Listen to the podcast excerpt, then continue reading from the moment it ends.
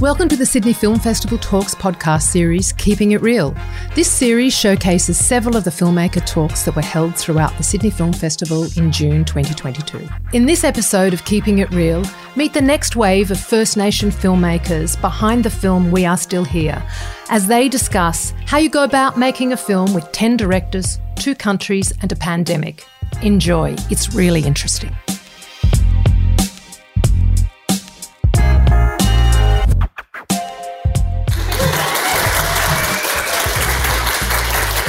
Thank you for bearing with us as we got seated. As you can see, we are joined by quite a few of the filmmakers from the film We Are Still Here to have this panel on First Nations Next Wave.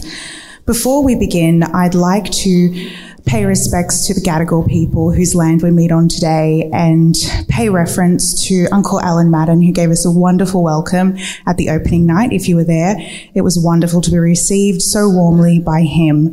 I'm Laurie Brannigan Onato. I have had the joy of seeing this film in development and I'm so happy to bring this discussion to you. And I'd also like to welcome my co-moderator, and um, would you like to introduce yourself and the team today? Uh, tēnā koutou katoa, uh, hei tuatahi me whakahoki ngā mihi. Uh, ki ngā iwi take take o tēnei whenua, kia koutou rā e hara mai ana ki te whakarongo, me te rōpu nei, te tira whakahaere o tēnei kaupaparanga tira, tēnā rā wātu koutou katoa. So my name is Karen Te o Kahurangi Waaka, and I am Te Arawa Tūhaurangi Ngāti Wāhiao Tū Whare Ngāti Whakauea, my tribes in New Zealand, Aotearoa, and I work with the New Zealand Film Commission. And we were responsible for the experiment that is this movie. I also just wanted to pay acknowledgement first to the people of the land and also to the organisers of the Sydney Film Festival and also Screen Australia and all of our other partners that have made this film possible. And of course, especially to our wonderful filmmakers here that have brought this film to fruition. Can we please get a round of applause for these wonderful people?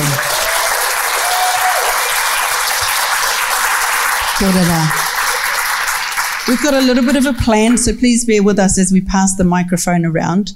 Um, we started this journey together. It was set up as something that was a bit of a, as I said, an experiment to bring four Aboriginal teams together, emerging writer director teams, from Australia and three Maori and one Pacific Island Samoan team from Aotearoa, New Zealand, to basically bring together a film in response to what was then the 250 year commemorations of Captain Cook. And as we know that when we bring our Indigenous people together, we reset what it is that the expectation is. And so from that point on, once we got the producers involved and we, that went through a selection process, and then we brought the teams together, that's how this film started back in 2019, I think it was. Someone's great idea. So I'd like to introduce our three producers first, and then Laurie's going to just ask them a few questions. So, tēnā koe mea. Um, tēnā tātou, uh, ko ai au, uh, huri tēnei no te tai tokerau, no ngā iwi o ngā tika huki whangaroa, te raroa, ngā tikuri, uh, ko Mia Marama Henry tēnei ahau.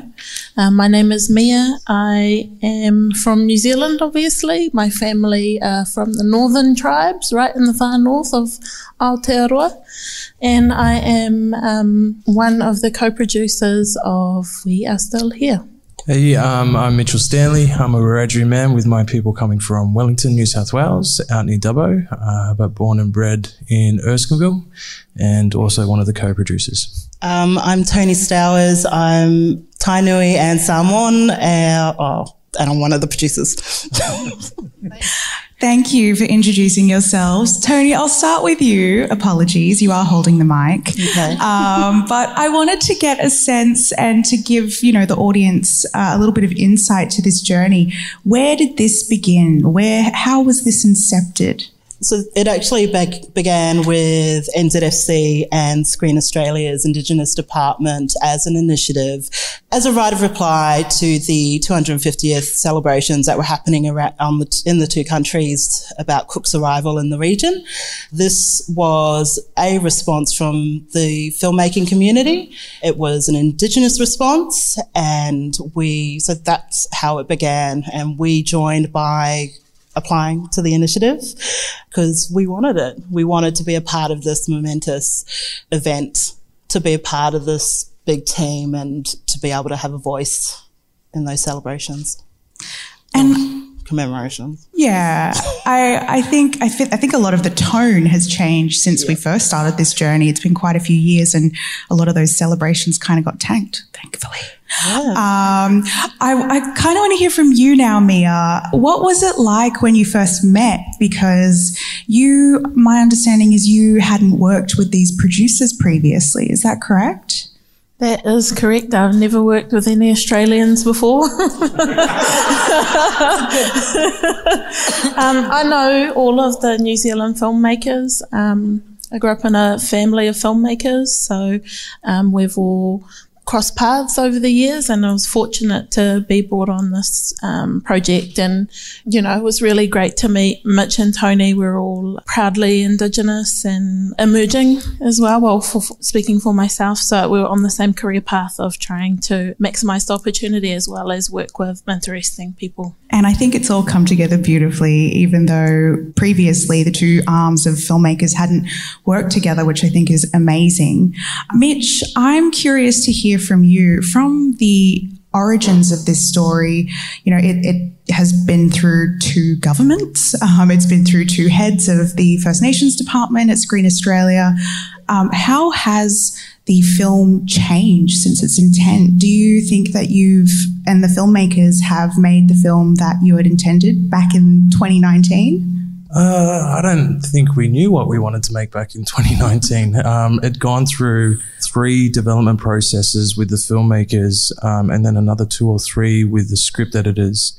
Uh, and executive producers. So it had dramatically changed, and especially from selecting the filmmaking teams uh, with what they had initially submitted to Screen Australia and NZFC, all of that had changed as well. Not all, um, some of them still remain the same, but um, there was a rigorous scripting process and then development and then production and post production process. So what we set out to achieve and what we actually achieved may be two different things. Thank you so much for that insight, Mitch. I'd, I'd really like to turn to the writer directors now.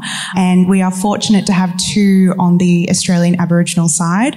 Uh, we have Dena Curtis and Tracey Rigney. Dena, I might have you.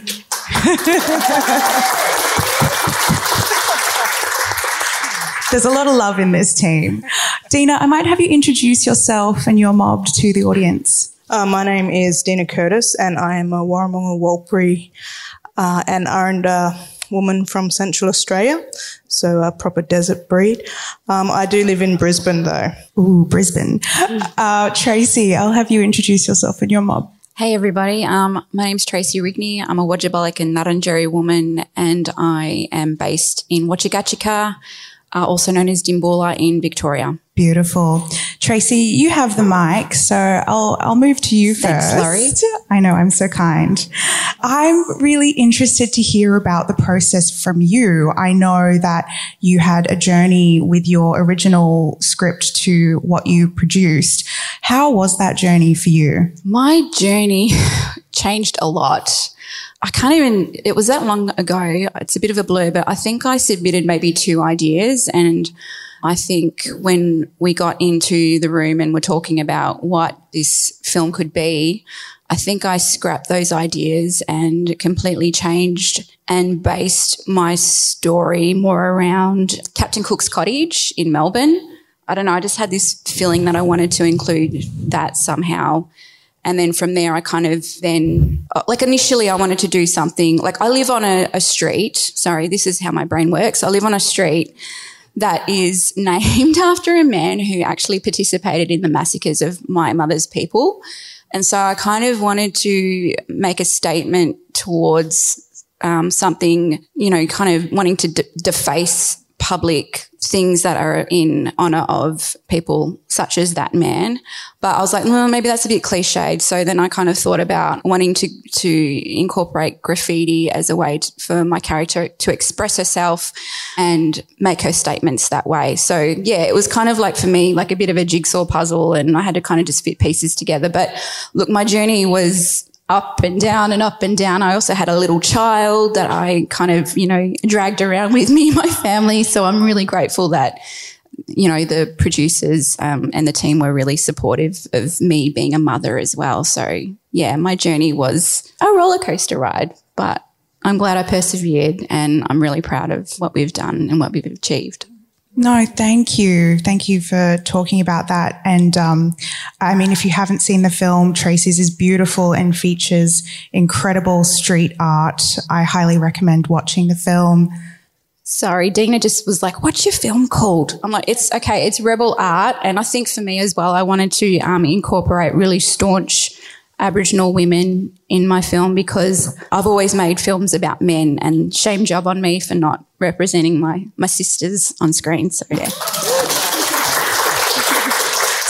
Beautiful. I can feel it in, in, in the work. Dena, I'm going to go over to you now. I would also love to hear about the journey that this initiative took you on. How did your film change from script into production? Not a lot, really. Um, how my brain works a little bit different to Tracey's. So they had put a call out to filmmakers to submit a script or a story idea for, you know, to be selected to go to make this anthology. And for weeks I was like, oh, I think I want to do like a Western or maybe a ghost story or, you know, something this or maybe that. And it took me, um, I couldn't think of anything. So I was like, oh, well, I won't do it. And then eight o'clock the morning of the deadline, I came up with an idea. So I spent the next 14 hours just like, okay, sending it to people going, does that make sense? And they go, yeah, that's great. Okay. So I just sent it through and, you know, thankfully it got selected. But yeah, I think throughout the process of development, it kind of didn't really change very much yeah, which was a good thing, I think. And then also I kind of got a little bit paranoid because everybody was going through such a journey and developing their stories. I was like, shit, maybe, maybe, maybe mine's a bit boring. I don't know what's going on. So anyway, so it was really good, um, you know, to just be a part of in the room and just talking with everybody. And I think what was really special about our development workshops is that we were all very supportive of each other, but we were also able to be very honest and give honest feedback about each other's stories and stuff. So that was, um, uh, you know, I really enjoyed that process, considering we were complete strangers to start with. But then, you know, by the end of the film, what you see in the feature now is probably half of my story. There's a lot of walking around the bush and stuff. So, you know, we kind of just pulled out the guts of it. And I think, you know, the, the initial message that I wanted to say in my film is still there. And so, yeah, it's great. And for the audience who don't know, what which one was your film and what was its name? Um, so my chapter is called Woke, and it's set in Central Australia on Aranda Country in 1859. And it's also, it, you know, it's spoken in Eastern Aranda, Central Aranda language, and that was very important to me because that's my grandfather's country. And yeah, and so it's about um, Aboriginal man taking um, this explorer back to where he needs to know, not where he wants to go. I love it. It's beautiful. And I, I love the inclusion of country and language. I think that was really strong in the piece. Uh, we are unfortunately missing two of the teams on the Australian arm. So I'd like to um, ask the producers to kind of speak about a few of those. One of them is Danielle MacLean's. And for those in the audience who watch the film, it is the animation segment. And um, I'm, I'm curious if you could speak to, you may not be able to, how was that process of, of animation and, and how did that fit within the, the overall discussion? Sure. Um, so the writer director of the animation Luid is Danielle MacLean and the animators that she works with is Dan Hartney and Huni Bollinger. So they're all Darwin based uh, filmmakers. They, and this is speaking without Danielle here or having spoken to her about this, but through the process of development, Luid was about a uh, kinship. It was about connection to culture and family and the journeys that we all go on and being connected to to each other forever choosing an animation, I guess speaking on a producer side was a big, um, was a big thing because it, it, works in a different way. It develops, the story develops and the craft develops at a different pace. Uh, I, you know, I think we can all uh, agree that it was bold of Danielle to bring in an animation and to a short film animation and to do it within the budget that was originally set of the initiative. I, you know, she just, she had an idea. She wanted to, and she saw the vision of how she wanted it to come about. It was different amongst all our filmmakers. Uh, so that, yeah, it was a, it was a really great piece to have a part of us. And I think it worked really well to bring the other pieces together. And yeah, it was absolutely stunning. Um, Mitch, I might hear from you about uh, Beck Cole and Sam Nuggin Paynter's uh, piece. Um, and, you know, for the audience, that one changed quite dramatically from its early development stage. Could you speak to that? Yeah, um, from memory, because it feels so long ago. Uh, like Tracey, I think they come in Am I right in saying this? Their idea was not even that. It was absolutely different. And through the writing workshops, um, they had changed the idea to work within the bigger, you know, collective of narrative of the feature. Um, but still wanted to write something that was true to them. And being from Alice Springs, and again, I'm talking on their behalf, but this is from, you know, my knowledge of working with them. Um, they they set out to do a comedy on something that was quite dark, um, and uh, I, Dena, you're you lived in a lot. It was horror originally. A boat. It was on a boat. Originally, it was a boat, but then when it changed to bottle shop, they wanted to talk to the the horrors of just being a black fella going into a bottle store and being ID'd before you even walk in. Um, and a lot of people, you know, kind of think, oh, that happened in 1970 and it still happens today. And it's just unfair. So they wanted to uh, showcase that story of the treatment of Aboriginal people in Central Australia to the rest of the world, which is unbelievable. And it was, even shooting there, doing it, um, being on set was horrifying in a way. um, yeah, it was a, it's a new world, but but they did an excellent job of bringing it together and you as the producing team. Um, thank you to the Australian arm of filmmakers for giving us an amazing insight into that um, arm of the of the feature film. I'd like to hand over to um, our Aotearoa side to talk about the film and their process. Tēnā koutou. Uh, I'm going to ask um, Mickey actually to start because uh, I know he kind of likes to go last and then he'll, you know, yeah, we'll run out of time. Uh, so I know the bro. That's why I sat here. I know, I know that. So, Mickey, just give us a rundown of your original idea that you came and what was the story and I guess what was the message behind what you were, you and Mario your team? Yeah, so I'm one half of the directing team for the uniform. My directing partner couldn't be here. His name's Mario Gaoa. And our script was pretty much the same the whole way through, right from the outset. I think we went to the first workshop and told everyone, are we ready to shoot now? Um, and so it didn't really change much from that. But the, what was really good was the group really embraced the story and the idea right from the beginning and sort of gave us confidence to just go ahead and do this story. The uniform is sort of about identity and loss of identity, which is sort of something I think all immigrants from the Pacific go through when they are forced to kind of, not forced, but have to grow up and live in another country. And so when we looked at it, it was like, oh, okay, can you guys do a story? Can you um, represent the Pacific? And just like we do, we put it in Gallipoli. So, um, which doesn't really represent the Pacific that much at all. But it was just that concept of throwing things to each other actually happened in Gallipoli. I'd read about that and just thought that was such an amazing idea. And, you know, in, in a place like that, the soldiers, even though they're out there and they're going through all of this sort of mayhem and violence and destruction, they're actually able to find some love and kindness in this place and, and throw gifts back and forth. And from our culture, there's a, there's a really strong belief in the giving of gifts, giving of me and, and respecting those that, um, you come into contact with. So we felt sort of a connection with that part of it. And so we just structured our story around that. We wanted to do something sort of entertaining and really simple and, and take people on sort of this really simple journey, but have some heart at the end of it. You know, one of the things that our character has to do is he sort of sheds his old skin. He sort of sheds this idea of the uniform he's wearing, obviously, and, and puts on another one once he finds a connection with that. And so we like to think of the Turkish side as representative of the tangata whenua of where we grew up. We sort of see them as the Māori side. it's because we find a real connection, a spiritual connection to the Māori people of the land that we've been able to grow up in ourselves and had the pleasure of growing up in ourselves. So you know, when he goes over to this other side and he sees a group of people who are fighting for their people, for their families, and for the piece of dirt that they're fighting on, he can find connection with that. And I think that's sort of symbolic of us as a people, as a Samoan people, seeing the struggle that our brothers and sisters up here have to go through. So really, it's a love letter to the um, our brothers and sisters that are up here. Great sell there. Great sell there, Mickey. I mean, there was a couple of films, one on the Australians with the, you know, the, the bottle store with, that had a romantic sort of tone and a little bit of comedy. And definitely the, the uniform brought that other, that was, I heard laughter in the audience.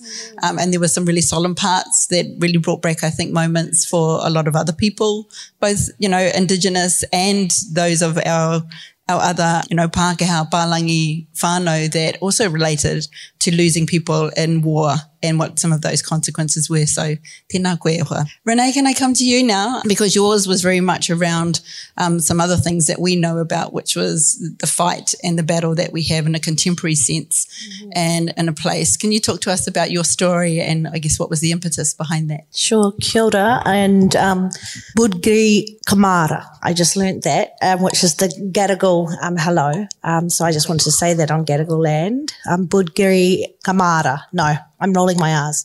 Yeah, so I'm Ngāpuhi from the far north of um, Aotearoa. We say that our North Island is the fish of Maui. He pulled up that fish. The top part is the tail, the bottom um, part is the head.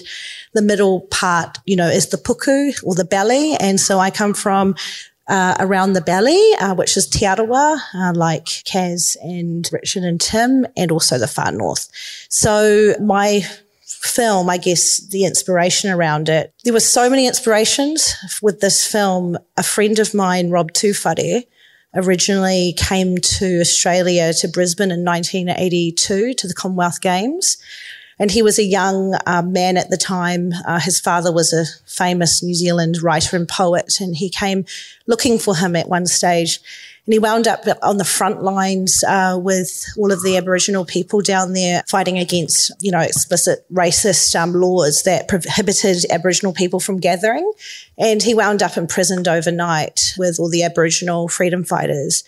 And he came to a writers group that I founded in about 2008 in Auckland. I was originally a playwright and he told this story. And I said to him, you know, it's just such a wonderful story. It was a story of resilience, of brotherhood in a place of isolation where you had every reason to be angry. But within that space, uh, they celebrated the fact that they had been seen by the eyes of the world and he was really well looked after. And I promised him that one day I'd tell that story. And so actually I submitted that concept to the New Zealand Film Commission, which was a Māori young Māori man who went to Australia. But as the process unraveled, we realized that in the weight and balance of things, um, we weren't going to have as much Māori representation on screen. And so um, Mia and, um, you know, and Bailey at the time talked to me about, you know, perhaps setting it in Aotearoa. And I, I grabbed onto that really quickly because also my own family had grown up and been a part of the protest movement um, within Aotearoa. My um, elder character, mine is the protest film in the 1980s, by the way, um, and it winds up in a, in a prison. Uh, Willie Wilson is based on my uh, great uncle, uh, who was at the front lines of the New Zealand Land March and also the Springboks tour, and also another pivotal um, protest in New Zealand in the 1980s. And I really wanted to pay, pay homage to the freedom fighting that they did for us to have our treaty recognised um, in the 1970s and 80s. And I wanted to also talk to the trauma of anger. So it was actually a really complex piece. And there's, there's a lot of, uh, within the cut, there's a bit of levity missing from it because of time, you know, um, but that's fine.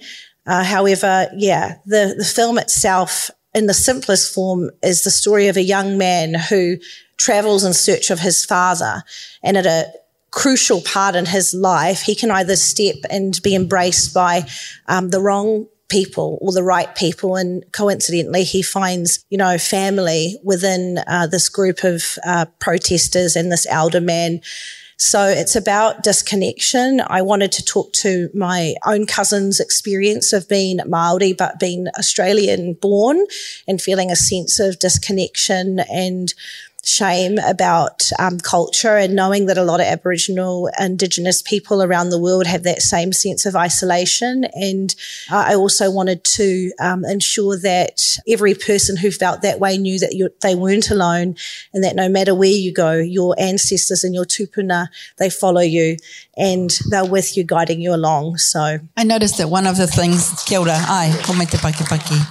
One of the other things that was in your particular story was the reference to the ruru. Do you want to just speak to that and the, the references of tohu or signs to us? Absolutely. So my family are very, um, I've got two families, my far north family, very spiritual Māori and um, Kaz and my family because we're um, relations very political. I spend a lot of time in the far north at the fish and my family um, look at uh, nature and life as tohu or signs. And so I learned very young through my uh, grandmother how to read the signs of nature and particularly birds and manu and specifically the ruru.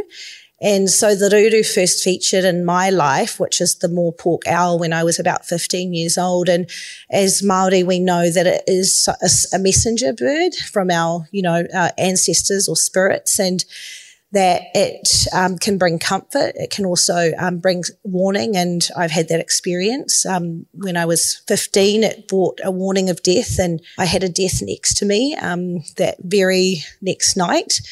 And so I've walked very closely with the ruru, the morepork, throughout my entire life, and actually uh, it features in all of my work in my plays and most of my films actually. I do bring that important manu or um, tohu sign into into the work because it means something to me. And you know i really wanted to ensure that we were representing our animal spirits because all of us here uh, in our cultures and our tribes have connection to animal. And so bringing the ruru in was crucial. The, the film was actually called the bull and the ruru willie wilson represented also the spirit of the ruru, which is that wise old owl that's there to support you in times of need. I was really happy that actually Richard was able to give us and gift us the footage of the ruru because it is a protected um, bird in Aotearoa and so we were able to have that visual representation of it in the film. Tēnā koe, te whanaunga. Kei au koe um, Chantelle, Nane. We just, um, if you'd like to introduce yourself and just talk to your story, which one it was, what the name was, mm-hmm. and just some of the insight in terms of your storytelling. Hi, everyone. Um, my name's Chantelle Burgoyne.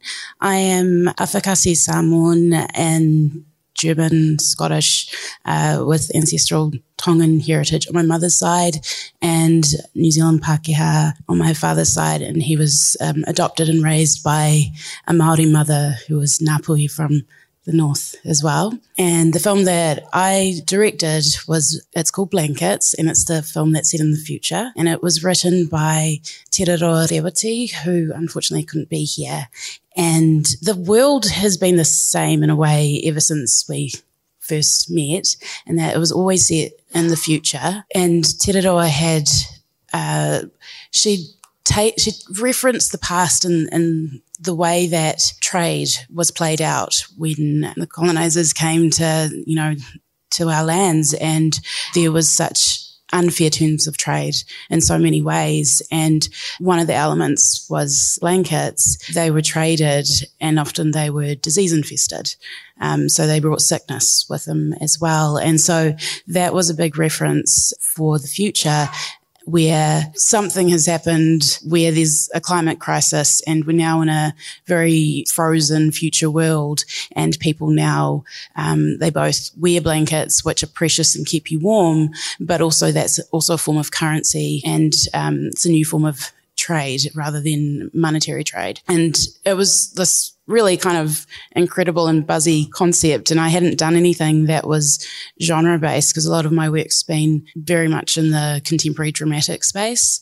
And so it really um, was quite an exciting challenge for me to try and think of, okay, what, how can we do that? And originally it was supposed to be an open air market on top of a mountain that was covered in snow and there was going to be an avalanche. and, and it was like, uh, I don't know if we can do that.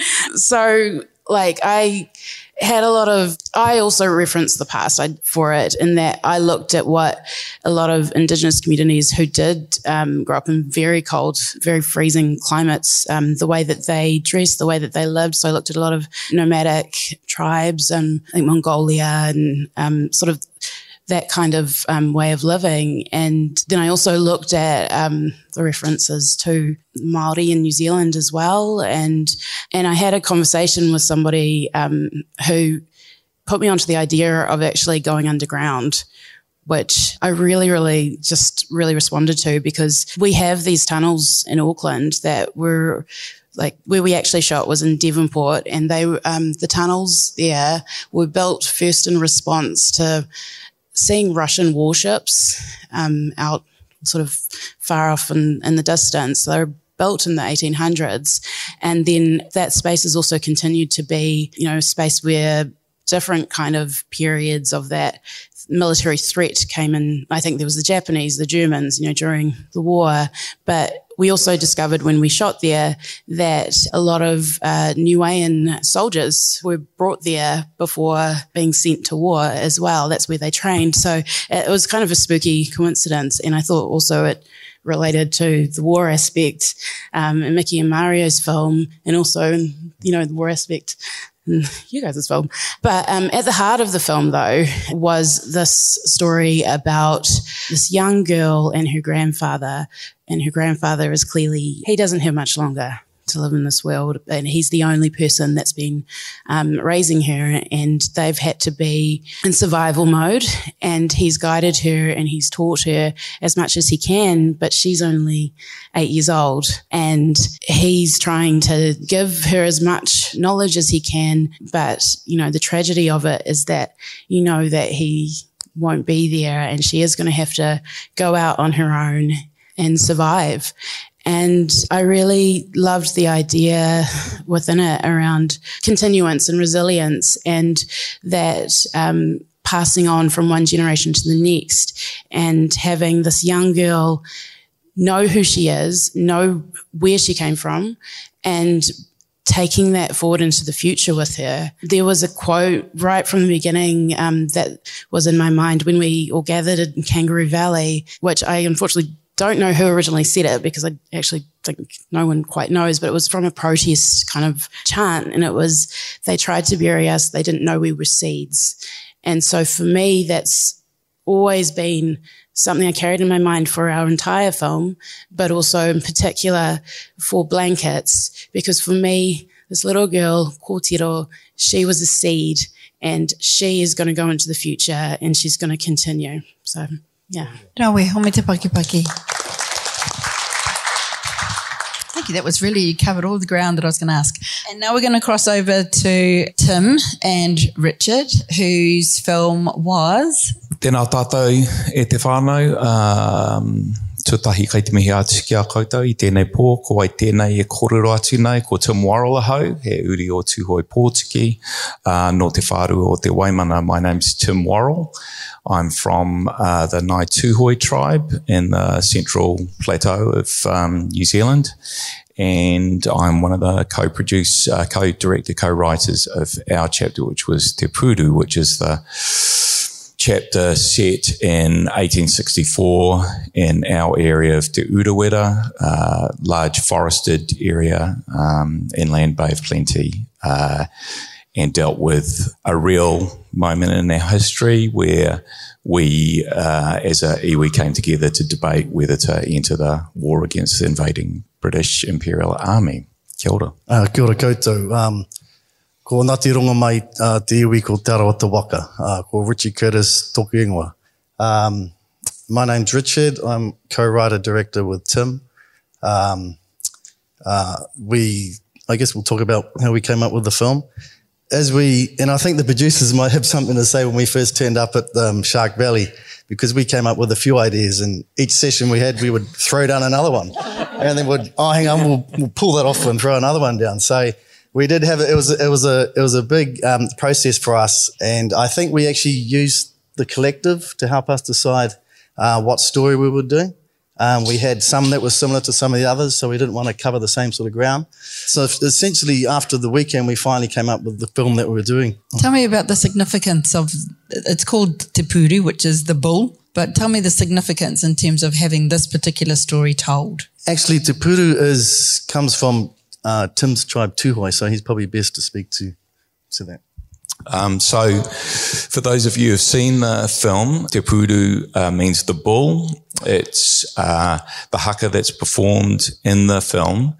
It's also basically the national anthem of our tribe, of my tribe, and we perform it at tangihanga at our funeral uh, funerary processes. We perform it externally at large gatherings. Um, so it's a, a, critical part of our identity. What a lot of our, even our own, don't realise is the origin of the, that haka, which was that it this gathering, which is represented in our film in 1864, it was composed and used by one of our ancestors in order to inspire our tribe to go and support the tribes of Waikato further north to resist the invasion and that and and the metaphors contained within the haka, which is this image of the British Imperial Army coming forward and eating everything in front of it, just like a huge bull, and leaving only death in its wake. It's positive.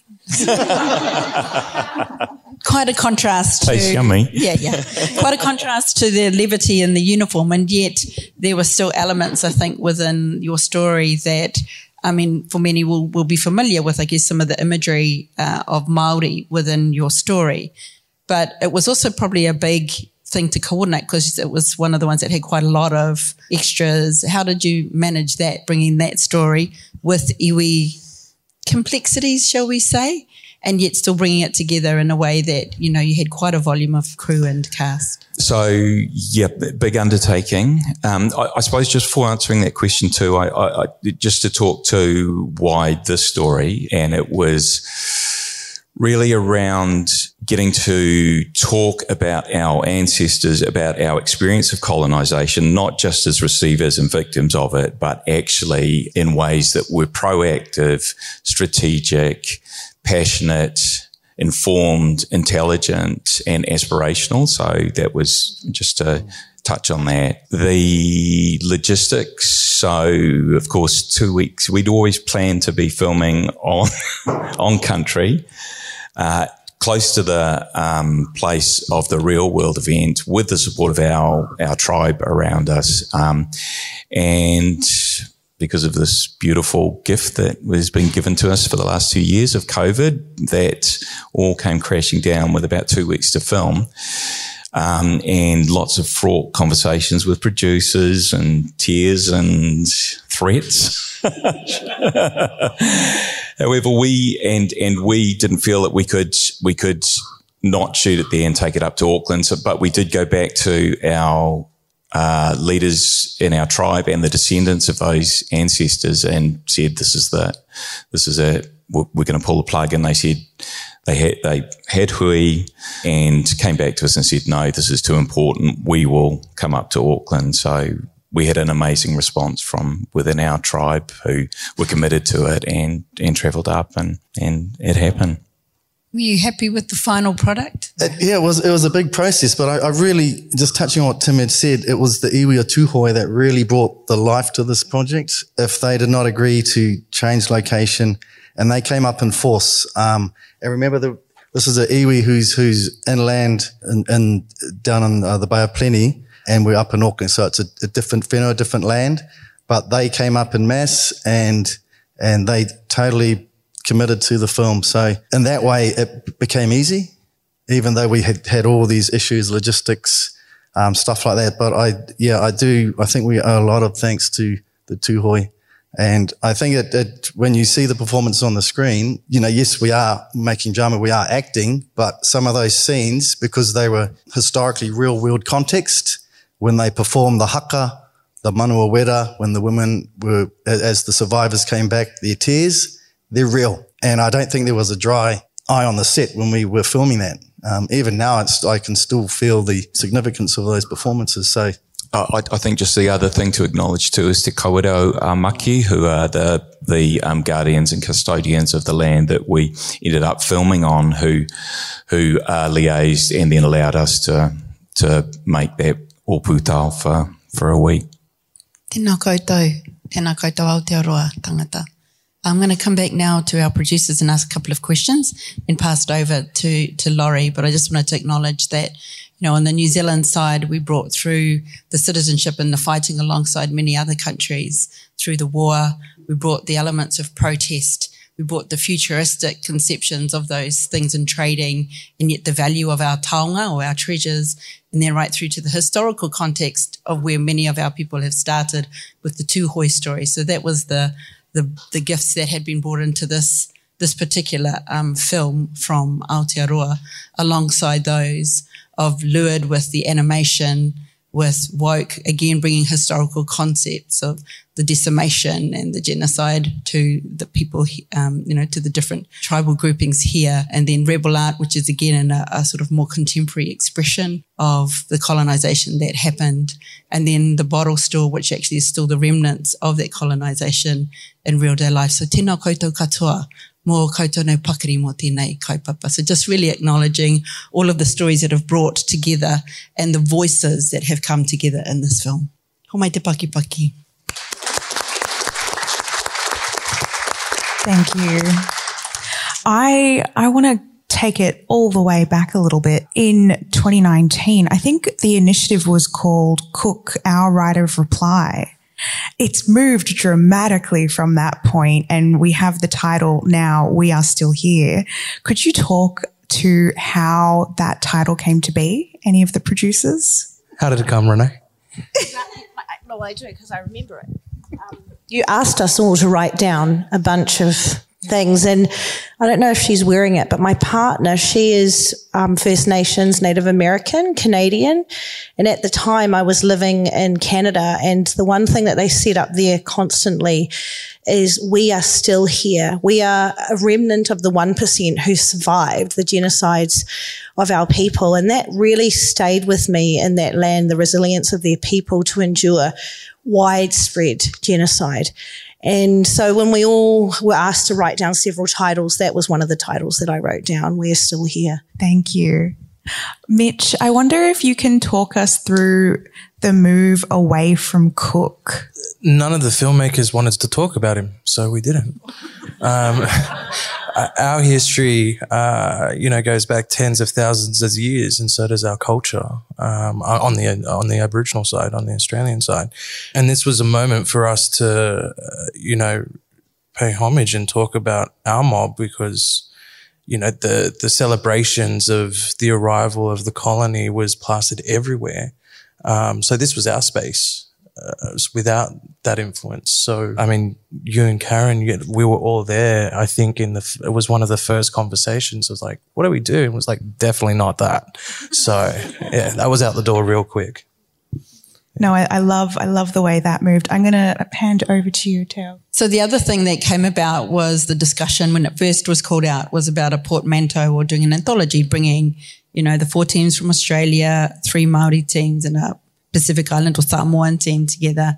And then how, once we got all the stories uh, together, and again, part of the development was how it should look, how we should tell that story. There's many examples, both in different countries around how they can look when they come together as an anthology. Uh, Mia, do you want to talk about the choice to make it an interwoven story versus maybe a more linear portmanteau? We have lots of examples of um, anthology films that we referenced. Waru and Vai are both wahine driven, women driven films that have um, vignette if you haven't seen it. And they're beautiful films, but we wanted to try and do something a little bit different, something that was bold and unique. We've discovered throughout our development processes that all of the stories that we were telling basically covered the same thing. We were talking about survival and resilience. And so using that as a thread, we just thought, how can we chop this thing up and make it different? And um, we intentionally decided that and chopped up our script. You know, the directors have given had given their trust and um, their grace to let us do that because I'm sure you know if you're a creative, it's really scary thing to submit your control over something. So thank you all very much for, for allowing us to, to try that experiment and um, we're now seeing the fruits of that labour. So while we're talking about the interwoven of the stories, the other thing was around the interweaving, I guess, of the rights or the obligations, I guess, back to our own voices and our own communities. Do you want to just mention, I guess, anything in particular about how it is that you've shared the mana or the authority of the stories with as producers and the teams? I guess the way that we did it was it was a lot of communication, it was back and forth. It was, you know, trying to create time and space for each other because they were cut up and not in their original form. So it's about asking if these stories fit together in, in these sequences and through development, it didn't always work because it was a scripting process and you know we've got eight film teams that we have to collaborate with and um, and it was about trying to find i guess the energy that flows through each film the themes that go through it. And you know it is just about it was about trust and that each of them each of our filmmakers gave us that all of us gave each other that space to do that and to kind of in saying i think this chapter kind of fits here and, or this message, you know, that might actually be a bit better at the top. And it, it's about the weight of that. So it was, it was a lot of Zooms, a lot of phone calls and even phone calls amongst, you know, just smaller groups and, you know, and trying to get us all together. We just had to talk a lot. I'm sure nobody wanted to talk, uh, to, to, us about it, but it, that, that's what it was. It was, a, we just had to talk it through and, and try to find that balance and, and the energy that flows through the film. And in the end, because of COVID, we got stuck between two countries. We couldn't actually cross over, which would, had begun the way that we had intended, is that we'd go between the two yeah. countries mm-hmm. and wānanga or workshop a lot of this. So in the end, how was it that you managed to get the post production done? I was just I was just going to say, but it, it, doesn't go without saying that each filmmaker made a sacrifice, and so you know the thanks to them, you know it it and it started at the scripting stage, uh, and it wasn't just in post, but I will get to it. You know, we got to give thanks to Louise Goff, Grace Breyer Smith, and Todd Karehana, uh, who had come through the whole process of scripting, checking back with the filmmakers, and then you know producing it, shooting it, and then landing in the edit with the amazing Roland Roland Gawa as the editor uh, and montage director, Beck Cole, which was uh, a big burden to ask someone. I, I think they were just as scared of taking on someone else's chapter and having to cut into it. Um, you know, Beck being quite an experienced director as well as all of them, but it was a trust thing that worked both ways through the whole process and everyone had to work as a team. So from beginning to end. I know we're sort of coming to a time to wrap up, but um, before I pass it back to Laurie, I really just wanted to give the producers an opportunity to say any last sort of words, mihi, lessons, that you want to sort of share. And there'll be an opportunity for people. I know we don't have a chance for questions, but you've heard all of the stories and you'll be able to have a chat with each of the, the teams. So kia, kia koutou. I mean, I'm from my behalf, I'll hand it over, but thank you to the filmmakers. You guys are amazing. Like the trust that you put in us as producers and us with um, the screen officers as well. Thank you for your support, your unwavering support. That's it from me. I'm going to hand it over to my co-producers. Yeah, um, thank you to you all. You know how much I love you. I've said it a million times. But a massive thank you, uh, kia. And to Penny, thank you so much for your support over the last two years. It wouldn't have been possible without you because you bore this initiative.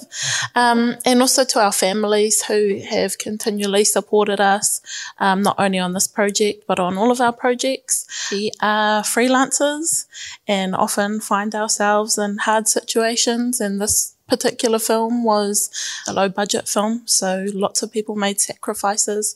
I know my family worked for free on the film, so thank you very much to our families for supporting us. Kia ora.